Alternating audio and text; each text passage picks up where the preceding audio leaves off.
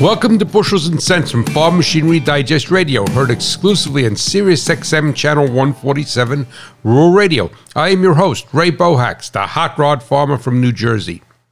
If a gasoline engine requires more octane than it did when it was younger, it is experiencing octane creep. The amount of octane in the fuel must be higher to return every aspect of its performance to that in the past. You do not need to feed this lust for more expensive fuel, but you must eradicate the carbon deposits from the piston crown and intake valve that is causing it.